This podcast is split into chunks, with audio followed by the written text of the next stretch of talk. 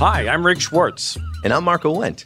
Welcome to Amazing Wildlife, where we explore unique stories of wildlife from around the world and uncover fascinating animal facts. This podcast is a production of iHeartRadio and San Diego Zoo Wildlife Alliance, an international nonprofit conservation organization which oversees the San Diego Zoo and Safari Park. We're kicking off a new season of Amazing Wildlife, and I want to take a moment to introduce my new co host. You may recognize his voice from last season's axolotl episode, where he helped us learn more about the origin and culture around the word axolotl.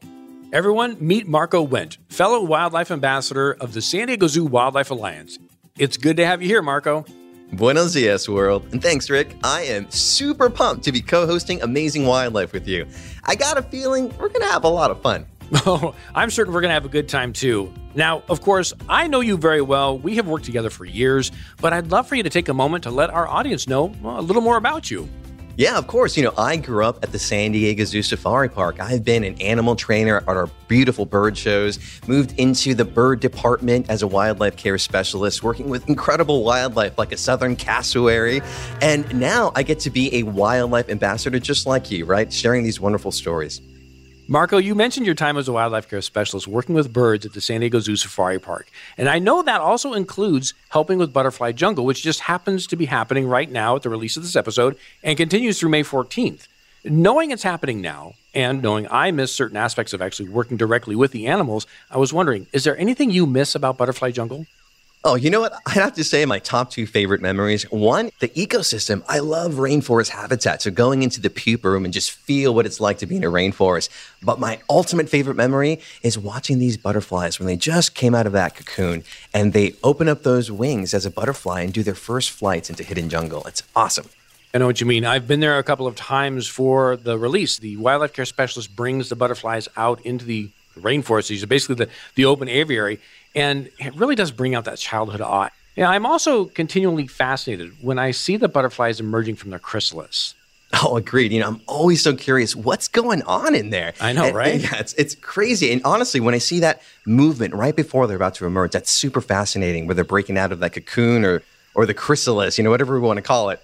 Right. So this is the thing: is is I wonder too what exactly happens inside the chrysalis or cocoon, and is it chrysalis or cocoon? Which is it? Are those I, interchangeable? I really don't know either. Well, the good news is we do work at the San Diego Zoo Wildlife Alliance, and we happen to have access to people who can probably answer both these questions for us.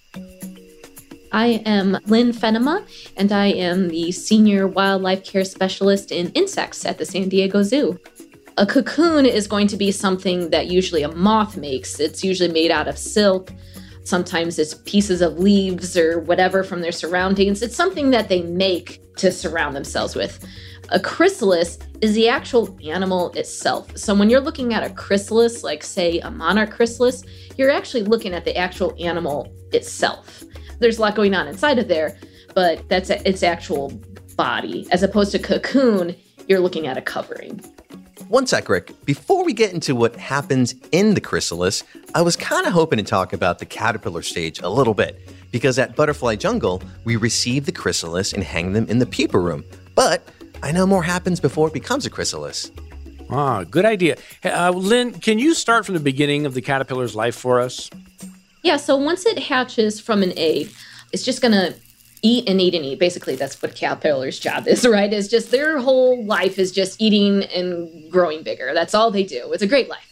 And as they grow older and they grow bigger, they have to shed their exoskeleton in order to grow. For an insect, their exoskeleton is kind of like clothes we wear almost. As we get bigger, our clothes don't get bigger. We have to get new clothes, right? As we get bigger and older. Same thing with them. As they grow, they have to shed that exoskeleton, and there's a brand new, bigger one underneath. And so they're going to molt. Uh, it, it varies for caterpillars. For something like a monarch, it's usually like four or five times. They're going to molt and get significantly bigger each time. About four or five molts, they'll do that. Okay, now I have a question. Did she say exoskeleton for a caterpillar? Because when I think of a caterpillar, I think well, squishy, honestly. and when I think of exoskeleton, I think of something hard, like the outer side of a beetle or something like that. Yeah, but I don't think caterpillars have skeletons or a bone structure inside. So I guess exoskeleton makes sense. It's not as hard as like a beetle exoskeleton. It's still there, but it's thinner and just not as hard as a beetle's exoskeleton. But they still have one.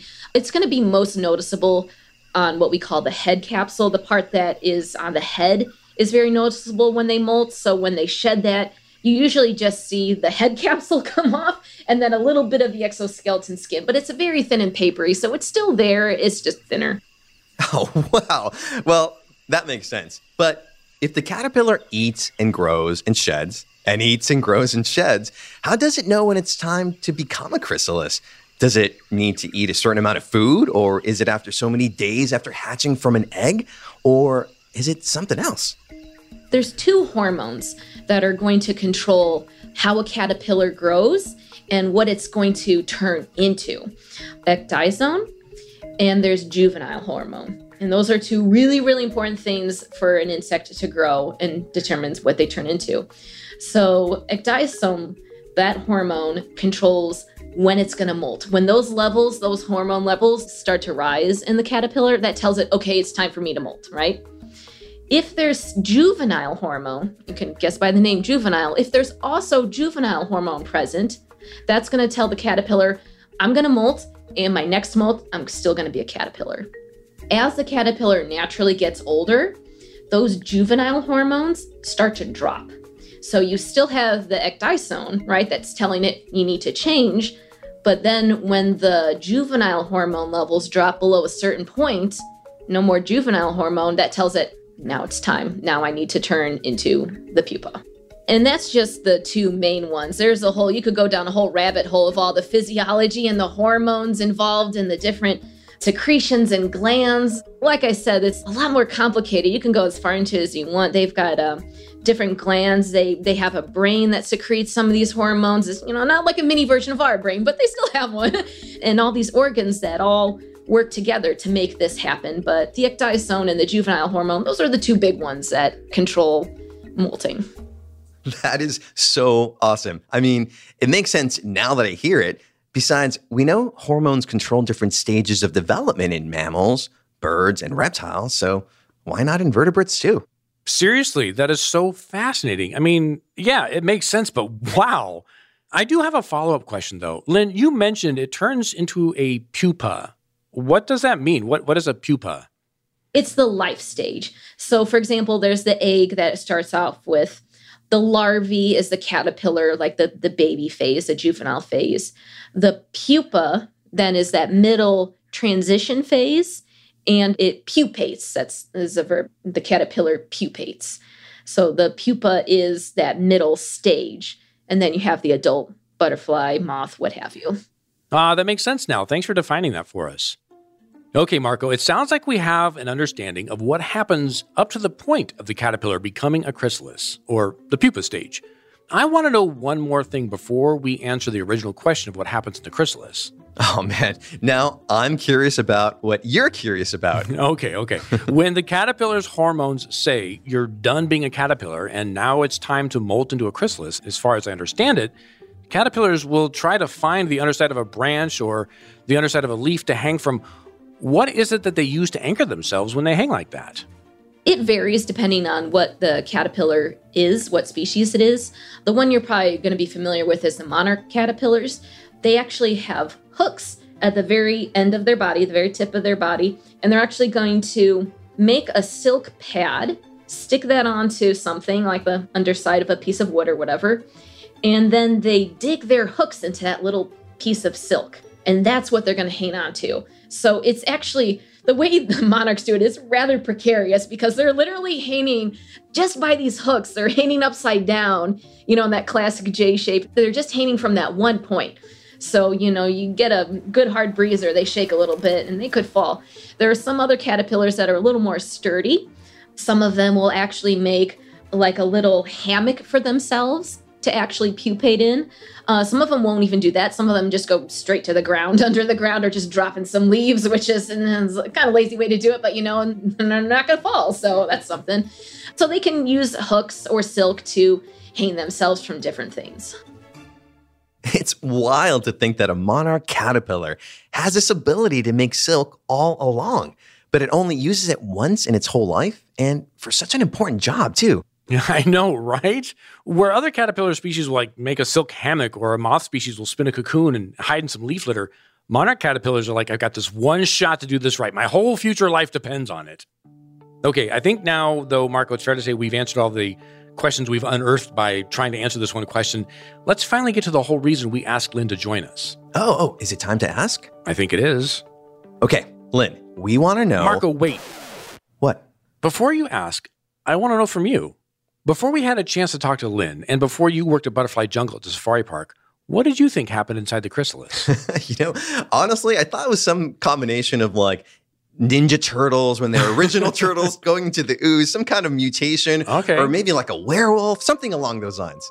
A werewolf. Wow, that's, I know, I know. Right? I, okay, well, yeah, I have to admit, honestly, I have to say I had no idea until my own curiosity got the better of me a couple years ago and I looked it up. but prior to knowing for sure, I assumed the caterpillar's body just shrunk down to the size of a butterfly's body, and then it grew long legs and, and wings. And I mean, it made sense in my head anyhow. Okay, okay. I think it's time to find out the real answer. Yeah, go for it. Ask her. Okay, Lynn, Rick and I have shared what we think happens inside the chrysalis. But now we need to hear what actually happens when this plant eating larva called the caterpillar makes itself into a chrysalis and then comes out this magical flying creature that lives off of the nectar of flowers. This is so cool. It just it really blew my mind when I first learned about this. So what actually is happening is it's not like we said, you know, it's not just growing wings or anything like that. The whole animal itself, that caterpillar inside of that chrysalis, actually breaks down into essentially caterpillar soup. It turns into goo essentially. There are enzymes that go to work and actually break down and digest all of the caterpillar into its different parts. Now, there's a few parts like um, the breathing tubes and things that will remain the same so that the animal can keep on living. But all the different parts that you saw before are actually going to break down and just turn into soup. If you were to break open a chrysalis early, you would just get goop. But that is the animal. So, how does it go from that to a butterfly? Incredible, right? There's clumps of cells inside of the caterpillar that have always been there. They're called imaginal discs. The caterpillar is actually born with this, even when it's just an egg. It always had these imaginal discs inside of itself, and they remain dormant until the time comes. So, when it goes into the pupae and the digestive enzymes have broken it down, then those imaginal discs start up. They start multiplying and growing like crazy. And it's those imaginal discs that are going to multiply and turn that soup into all the new different body parts that are going to make up the butterfly. There's an imaginal discs for legs, there's a group for wings, a group for the head, that sort of thing. So those clumps of cells that were dormant inside this animal the whole time are finally going to turn on and turn that whole mess that was a caterpillar into something completely new. Whoa, that is so rad. Seriously, everything turns to caterpillar soup? Can you imagine what once was a foot cell and what once was a mouth cell are all just floating around, bumping into each other, just waiting to be reconstructed into something new? I mean, essentially, everything that was once a caterpillar gets broken down and recycled into a butterfly. But that makes me wonder if mostly everything gets turned into caterpillar soup and then rebuilt as a butterfly, are they just coming out as a butterfly like a whole new being? Like this is day one for them in their mind? Or do they have any memory or knowledge of life as a caterpillar? There is one study where they actually taught caterpillars to avoid certain smells. So when the caterpillar these certain smells were exposed to it, they learned to move away from it. They were taught not to like it. You take that caterpillar, turns into a butterfly, that butterfly still flies away from that smell that it didn't like when it was a caterpillar. So there's some part that they do still remember from being a caterpillar. They do learn, and there's something about them that still stays. I don't know how that happens, honestly, how they can retain that memory but they do and they remember that bad smell that they don't like and they try to get away from it. All right mind blowing. I have so many more questions about what a butterfly remembers and doesn't remember about the process of being a caterpillar and then becoming a chrysalis filled with caterpillar soup and then hatching out. I mean, for instance, have you ever suddenly had a craving for some comfort food from your childhood and then just sat down and enjoyed it? I mean, does a butterfly ever get a craving to have some leaves that it used to munch on when it was a caterpillar? I don't know, but I want to know. Yeah, I gotta admit, I was a fan before, but I'm even more into butterflies now. I mean, I knew some of this already, but the memory, the imaginal cells, que padre. I am right there with you, Marco. It is so cool. And as amazing as it is, I think my favorite part was hearing how passionate and excited Lynn was to share what she knows about the animals she cares for. Honestly, I'm kind of curious, Lynn, where does this love and passion for invertebrates come from? Oh my gosh. I mean, you know, like a lot of people go through that bug phase when they're a little kid where like you're coming home with caterpillars in your pockets and that sort of thing. Like, I never grew out of that. I still, you know, love exploring and finding bugs and just looking at them. I, I think they're the closest things that we can get to magical creatures out there just from, like I was telling you, with just how complicated pupating is and things like that. I just I think they're so fascinating and I just never have and never will grow out of that mystified phase of of, of looking at these guys. Thank you, Lynn, for completely and forever changing how we look at the magic that is a butterfly. Yes, thank you, Lynn, and everyone in the entomology department at the San Diego Zoo, and of course, everyone in the bird department at the safari park, who are all working so hard to make Butterfly Jungle such a magical experience. Oh, and I also want to say thank you to the horticulture department too, Marco, because they bring in an awful lot of flowering plants for all of those butterflies to enjoy. And I think that kind of falls under the radar sometimes because we're so distracted by the butterflies. And that leads me to my next thought, really. It's fair to remind everyone that butterflies and many other invertebrates, yes, they are beautiful and borderline magical, but they play an important role in the environment and the ecosystems that we all rely on be it pollination powers of the butterfly or the ability to break down natural materials like maybe a larvae or caterpillar could, all very important for the plants and beneficial to all of us. All right, so what do you think, Marco? Was this a good way to kick off season two?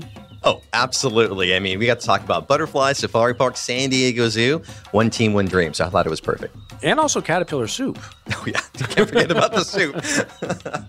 Thanks for listening, everyone. We hope you learned something new about caterpillars and butterflies.